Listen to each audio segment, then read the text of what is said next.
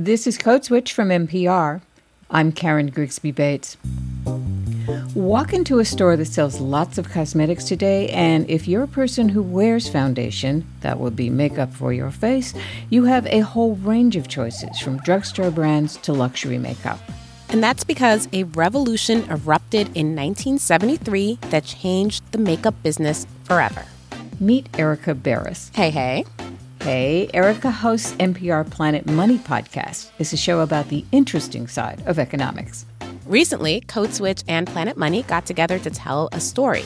It's about Fashion Fair, a luxury cosmetics brand for black women that ruled the beauty industry back in the day, until it didn't. And to tell that story, we're going to take you to a moment just a few years ago. One day in late 2019, longtime friends Desiree Rogers and Cheryl Mayberry McKissick found themselves in a room waiting. They were waiting to see if they'd won an auction to buy a company. And so, as you can imagine, extremely nerve wracking, you know, where you have to just put in your best bid you know, sealed envelope kind of a thing. This wasn't the frenzied auction you've seen in the movies. There were no people raising their paddles, bidding against each other as the price goes up and up and up. Here, you don't know who you're bidding against, and you have no clue what their motive might be. It was a, a blind bid, and so it, it's lawyers in a room opening envelopes. Cheryl Mayberry McKissick says the quiet made it feel intense. You're in basically a conference room with your attorneys, and you know you put your bid in, and uh, the top two bids actually get an opportunity to bid against each other. And if you don't win those top two bids, you're kind of out of there pretty quickly. It had taken a lot for these two women to get here. They'd raised millions of dollars. It's all private information and uh, you put your bid in, and then they take it to whoever the other bidder is, and, and you go back and forth, back and forth, and then you you get silence, and you're like, okay, what happened? And every time a new envelope came back, it just ratcheted up the anxiety level a little bit more. Maybe all this was going to be for nothing. All that work and what? Yeah, it was like, and Desiree said, you know, I don't think we have it. I mean, we haven't heard anything. And then, you know, about an hour later, they came in and said, You won the bid. For $1.85 million, what they'd won was a makeup company. But it wasn't just any makeup company, it was Fashion Fair. Fashion Fair. Fashion Fair. Nearly a half century ago, Fashion Fair changed everything for black women and cosmetics. It had been a one of a kind brand, and Desiree and Cheryl were betting it could be again. Fashion Fair, this company that Cheryl and Desiree bought in late 2019, was rooted in the 1950s. Back then, couture was not accessible to the masses the way it is now. Designers had trunk shows, but that was mainly to show their rich clients some of their best clothes. But then the Ebony Fashion Fair started a traveling fashion show that went from city to city where regular people could see couture up close. You could see how a hand stitched cape swirled. You could see a coat lined in badger, a sparkly dress with intricate beading. The show arrived in cities complete with a musical director and sets and models, pretty much all of whom were black. Audrey Smaltz was the announcer for the show.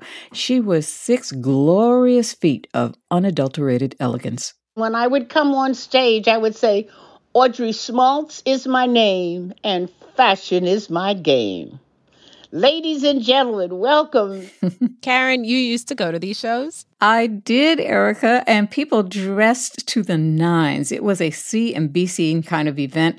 I remember going one year in my teens in what I thought was an especially chic black and white outfit. Ooh. It was held in my high school auditorium, which held more than 500 people, and you came in from the back, the lobby, and just waded through this sea of black glamour to get to your seat. What Karen didn't know then was that while these models were strutting on stage in fancy clothes, backstage, the scene was chaos. You'd have one model pressing a hot iron to her hair while another one was getting sewn into a dress. Someone else was tracking down the mate for, say, I don't know, a cream colored heel. And then there was makeup. The models had to create their own. They would blend it themselves. They used whatever they could. You know, they'd go to the five and ten and mix it up until they got a, the, the shade that they wanted for themselves. In the 1960s and early 70s, there really wasn't a national makeup brand that catered to women of color. There were some regional and smaller brands, and if you had money, you could go to the big cities for custom blends. But who had the time or money for all that? Here, backstage, Audrey says it was a little bit of this and a little bit of that. The women here were buying powder foundation made for a lighter complexion, then mixing in crushed up eye makeup like an eyeliner. It was like making spice blends at a kitchen counter and putting that on their faces. And I had some very dark girls, a little bit of this and a little bit of that till they got it right. And if these models couldn't find makeup, what did that mean for all the other, like, regular black women out there? And remember, this was a very different time. The Civil Rights Act had passed less than a decade ago, so in theory, in theory, everything was open to everyone. But as the show traveled from town to town, lots of places still had their own rules, like restaurants. Now, we couldn't eat everywhere, so then we would send the very fair skinned girls to go get us some food. The locals would assume the very fair skinned girls were white. In those towns, Don't Ask, Don't Tell got everybody dinner. The Ebony Fashion Fair was put on by the Johnson family. They published Ebony and Jet magazines, and they owned a bunch of different ventures. And they used the shows to raise money for charities like the NAACP, community centers, and to fund scholarships at Black colleges and universities. The Johnsons were wealthy, like having a real Picasso in your living room kind of wealthy. Like flying to Paris to spend a million dollars on hats, dresses, and day suits wealthy. Uh, they had the money to do everything. You know, when you have the money, that's what it takes a lot of capital to get started. And they had the capital. The Johnsons had been believers that black women were beautiful before Black is Beautiful became a slogan, and they understood there was a need. Remember those models backstage mixing a little bit of this and a little bit of that? They thought that need could be turned into a business. In 1973, they started a cosmetics company and called it Fashion Fair. And to start a whole new brand, they needed to make products and get people to buy them. Audrey Smaltz wasn't just a fashion show announcer, she also worked for the Johnsons on Fashion Fair. She says they started by hiring a chemist to make shades of foundation and lipstick that looked good on darker skin. We would try all the cosmetics on everybody who worked in the in the Chicago office. We had all shades of colors there.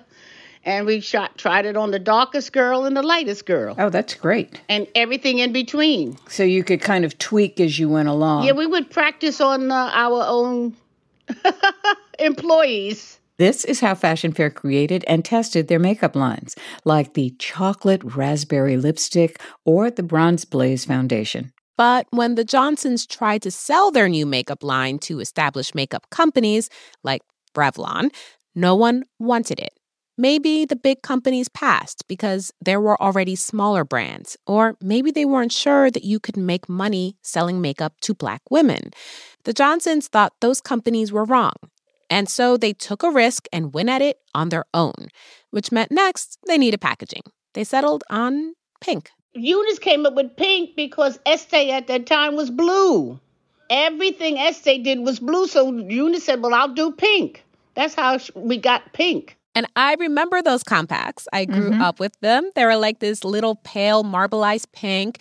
When I was a little girl, all the ladies I knew carried them around. And it was a status symbol.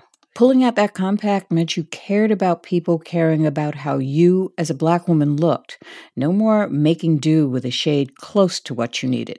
Now, once they had the little pink compacts and lipsticks, they had to figure out how to sell it. In the 1970s, that meant setting up shop in department stores. The Johnsons had to personally visit stores, like traveling salespeople, to ask for space on the cosmetics floor. The first few companies they asked were the big boys Marshall Field and Company in Chicago, A&S in Brooklyn, and Bloomingdale's in Manhattan. I knew who was the head man over there for cosmetics, Lester Grabetz. And so I called Mr. Grabetz and I said, I'm working for Ebony Magazine and we have a cosmetic line and can we come see you tomorrow? Because Mr. Johnson was going to be in town the next day. He said, Oh, of course, Audrey. We made that appointment and they, they wanted the cosmetics immediately. These stores were in. All they had to do was give them some space on the floor. Meanwhile, those traveling fashion shows, they were still going, visiting dozens of cities every year with thousands of people attending. And now those shows were a kind of showcase for the new makeup brand. What I would do, we would have a little section and they would come on stage and I would say this girl is in this shade of color and this one is in that and I would tell them about the various shades that three or four of the models had on and they would do a little skit on the stage. Audrey would stand next to the model and point out the shade each woman was wearing the chocolate raspberry lipstick or the Honey Glow foundation. It was like a live commercial with in person influencers. And then when, they, when people came to the show, naturally they wanted to go to that store or a store nearby to get the fashion fair cosmetics so they could look as pretty as the models did. The list of stores carrying Fashion Fair cosmetics kept growing. A few hundred more here, a few hundred more there. They made more products, like nail polish. And throughout the 70s and 80s, the brand's popularity just kept growing. Eventually, Fashion Fair Cosmetics was in more than 1,500 department stores. Those little pink compacts, they were a staple. Some of the lipstick shades, like that chocolate raspberry, became iconic. And black women knew that if they walked into a department store, there was a black woman behind a counter that was filled with products made just for them. The women who worked at Fashion Fair reminded me of my aunts, of my friends, of my family. That's Sam Fine, Southside Chicago native, makeup artist to the stars. I'll be super cool about name dropping, but like all the stars Naomi Campbell, Tyra Banks, Michelle Obama, Beyonce. Also, like both of us, Sam has strong fashion fair memories. I remember taking my prom date to a fashion fair counter to get her makeup done for prom. It was an experience. It was a cultural experience. Um, it was a place where you felt welcomed. When it debuted, Fashion Fair had filled a need, but it also showed other brands this market they'd been ignoring. Fashion Fair had what's called a first mover advantage. Essentially, they pioneered a field and showed it can be done, so other companies followed. Many brands expanded to include deeper colors. But Fashion Fair had such a bedrock base that it acted like, hey, if it ain't broke, why fix it? Through the 70s and 80s and 90s, the world had changed, but Fashion Fair had not. They did not embrace youth. They did not embrace youth. Fashion Fair's descent wasn't this huge disastrous crash. Its fall was much more mundane. It was more like a slow slide into obscurity. Cosmetics, like fashion, is all about seasons, about what's new and what's fresh, what colors are in. And Fashion Fair just didn't keep up. They stayed complacent, they didn't change. By the mid 90s, Fashion Fair felt like they were stuck in the late 70s. Those pink compacts that had been so of the moment now look dated next to all the other sleek matte black compacts that were on the market. Fashion Fair could have done, I think, some pun intended, cosmetic things to freshen itself up, but it didn't for a really long time. The pink compacts were around for a long time till finally they became bronze. And that was still too late. By the time the bronze had come along, that was still, it was too late. It was them looking to compete and not lead the way. And that's always going to be a problem if you aren't, if you're a brand that doesn't embrace change. Only changing the packaging was like old wine in a new bottle and not in a good way. And there was other change afoot, or a face. When Fashion Fair started out in department stores, customers would walk up and go to a lady behind the counter. She was like part makeup guide and part gatekeeper. You had to ask to try something on. Maybe you would then buy all their products from just one brand. But the whole process could be intimidating. And then Sephora happened. Sephora, for the uninitiated, is this store where you walk in, try whatever you want, wherever you want, and then just mix and match eyeliner from one brand and a brow pencil from another. And shoppers' choices were increasingly guided by the new gatekeeper. I'm using a drugstore mascara because mascaras have such a short shelf life. They were on social media. Influencers and celebrities and randos, that's who endorsed and sold cosmetics. Using a foundation brush really helps to soften off. This new grab baggy model was game changing. It's like the shift that happened from butcher and bakery counters to just grab it supermarkets. Sephora became a hit, and they carried lots of brands, including some fancy ones that had been in department stores, but not fashion fair.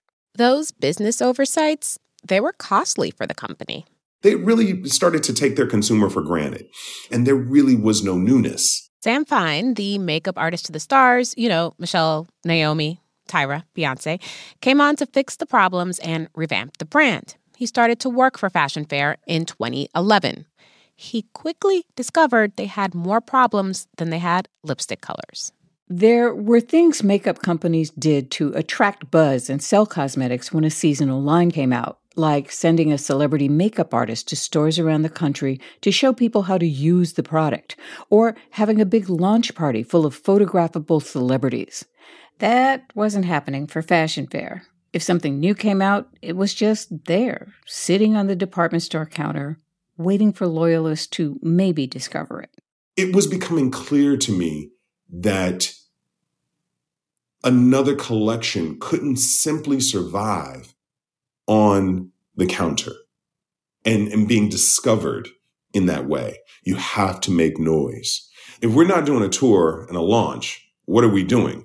After only a couple of years, Sam Fine left the company. And in the years that followed, all those problems, where the products were sold, how they were advertised, and even what they were, came to a head. You were watching Fashion Fair as an outsider.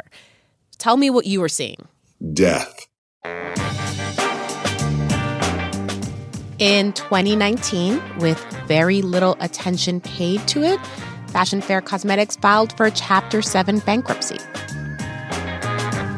After the break, we see if Fashion Fair can be resurrected.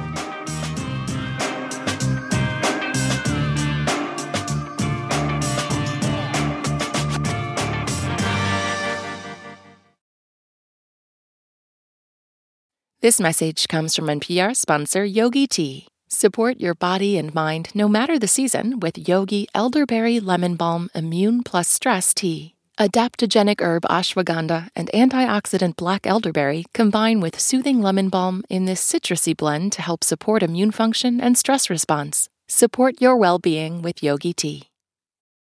This message comes from NPR sponsor Best Fiends. Why put off having fun for that so called free time you keep hearing about? You already do enough to earn it. Best Fiends is the mobile puzzle adventure game that gives you a little fiendish fun anytime, anywhere. Customize your team of characters and find even more ways to win with year round events. Download Best Fiends free today on the App Store or Google Play. Plus, get $5 of in game rewards when you reach level 5. That's friends without the R. Best Fiends.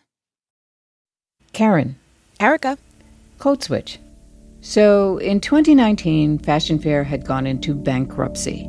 That meant the iconic makeup brand that decades earlier had proved that a cosmetics company for black women can thrive was no more.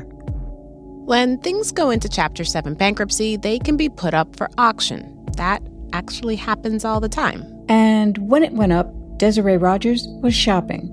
She was a longtime Chicago businesswoman. She had served as the social secretary in the early years of the Obama White House. And for a while, she'd been the CEO of Johnson Publishing, the old owners of Fashion Fair. Desiree had been looking to get into something new, and she thought maybe cosmetics. She called her friend Cheryl Mayberry McKissick. Desiree came to me and said, what do you think? And I said, well, you know, I don't know a lot about it. I never bought anything out of bankruptcy. Cheryl had worked at big and small tech companies, and she had also worked at Johnson. And it was a risk, we, you know, because we didn't buy a bunch of product and a distribution or any of that. There was nothing of that left when we bought it out of bankruptcy. So we bought a brand. Desiree knew getting a brand going, even one with deep roots, maybe even especially one with deep roots, was not going to be easy. Everything is hard. I mean, everything from start to finish is difficult. The history gives us maybe a little kind of added kick in our high heels, but certainly not something that we're just going to say, oh, you know, let's just do the same thing over again. Because there's a lot of competition now. In 2017, Rihanna started Fenty Beauty. This is like a birthday party. This is like an album released. I'm so excited. This is a dream come true. Fenty launched with dozens of foundation shades from bisque to practically black. The products, and all women should be able to have their own shade of foundation. It's that simple. And Rihanna perfected the thing that Fashion Fair did first and then some. Fenty was immediately incredibly popular, and notably, the darkest shades sold out first. And now, just about every single cosmetics brand sells many shades of brown foundation. I don't think our expectation is that it's going to be exactly the same as it was, you know, when fashion fairs first came out.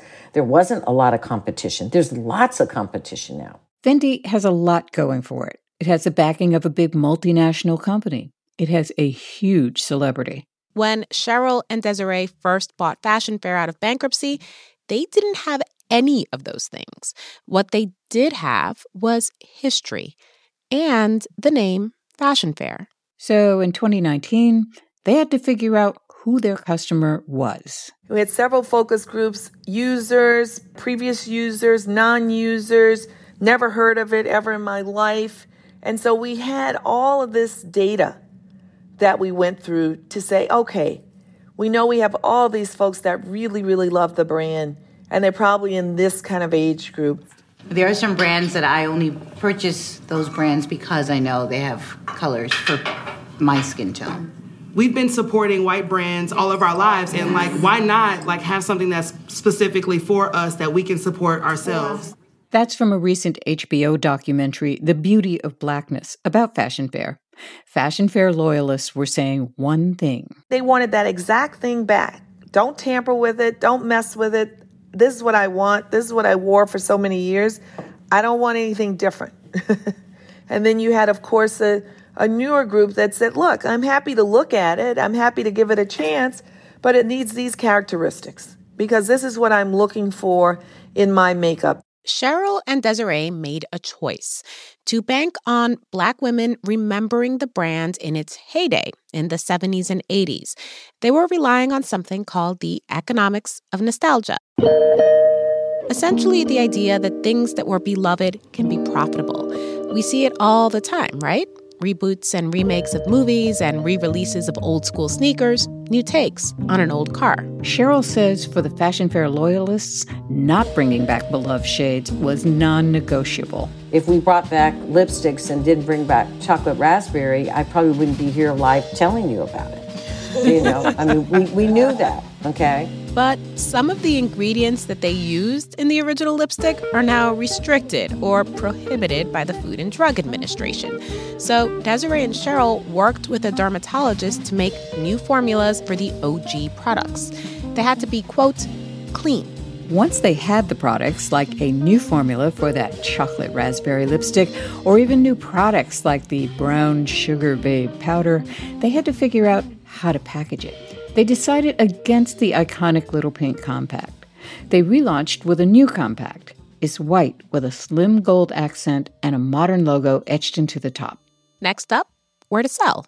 In the summer of 2020, they were pitching the new fashion fair to stores. This was right after George Floyd was murdered, and companies were making all sorts of pledges to address institutional racism.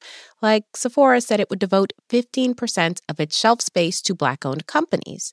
That worked out for Desiree and Cheryl. Ironically, Sephora, the very same company that had been responsible for the demise of cosmetics counterculture, would be carrying Fashion Fair. And now that it's in stores again, this is what Desiree and Cheryl are hearing. One woman said, Oh my God, chocolate raspberry is back. It was the color, you know, I wore to my prom. It was the color I kissed my dad on his deathbed and left the color on his face. People have all kinds of stories. This is the makeup that my mom, you know, bought for me. Now, we should say Fashion Fair is privately owned, and so it's hard to see if what they're doing is succeeding. Basically, the question is will Fashion Fair survive the battlefield of new products? Especially because, even with all those warm memories, people can pick and choose any of the hundreds of brands out there.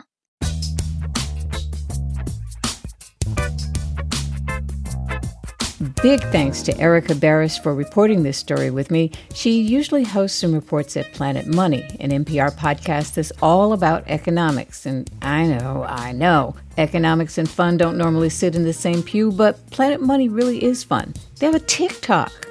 Check out the one about how to save money on flights now that the world is opening up again, I think. The original version of this episode was produced for Planet Money by Emma Peasley and edited by Jess Jiang. It was mastered by Isaac Rodriguez. Alex Goldmark is our executive producer. Thanks to Sarah Jindal and the makers of HBO's The Beauty of Blackness, and to Leah Donnella and Summer Thomad at Code Switch, who edited and produced this adaptation. I'm Erica Beras. And I'm Karen Grigsby Bates. Thanks for having me. See ya.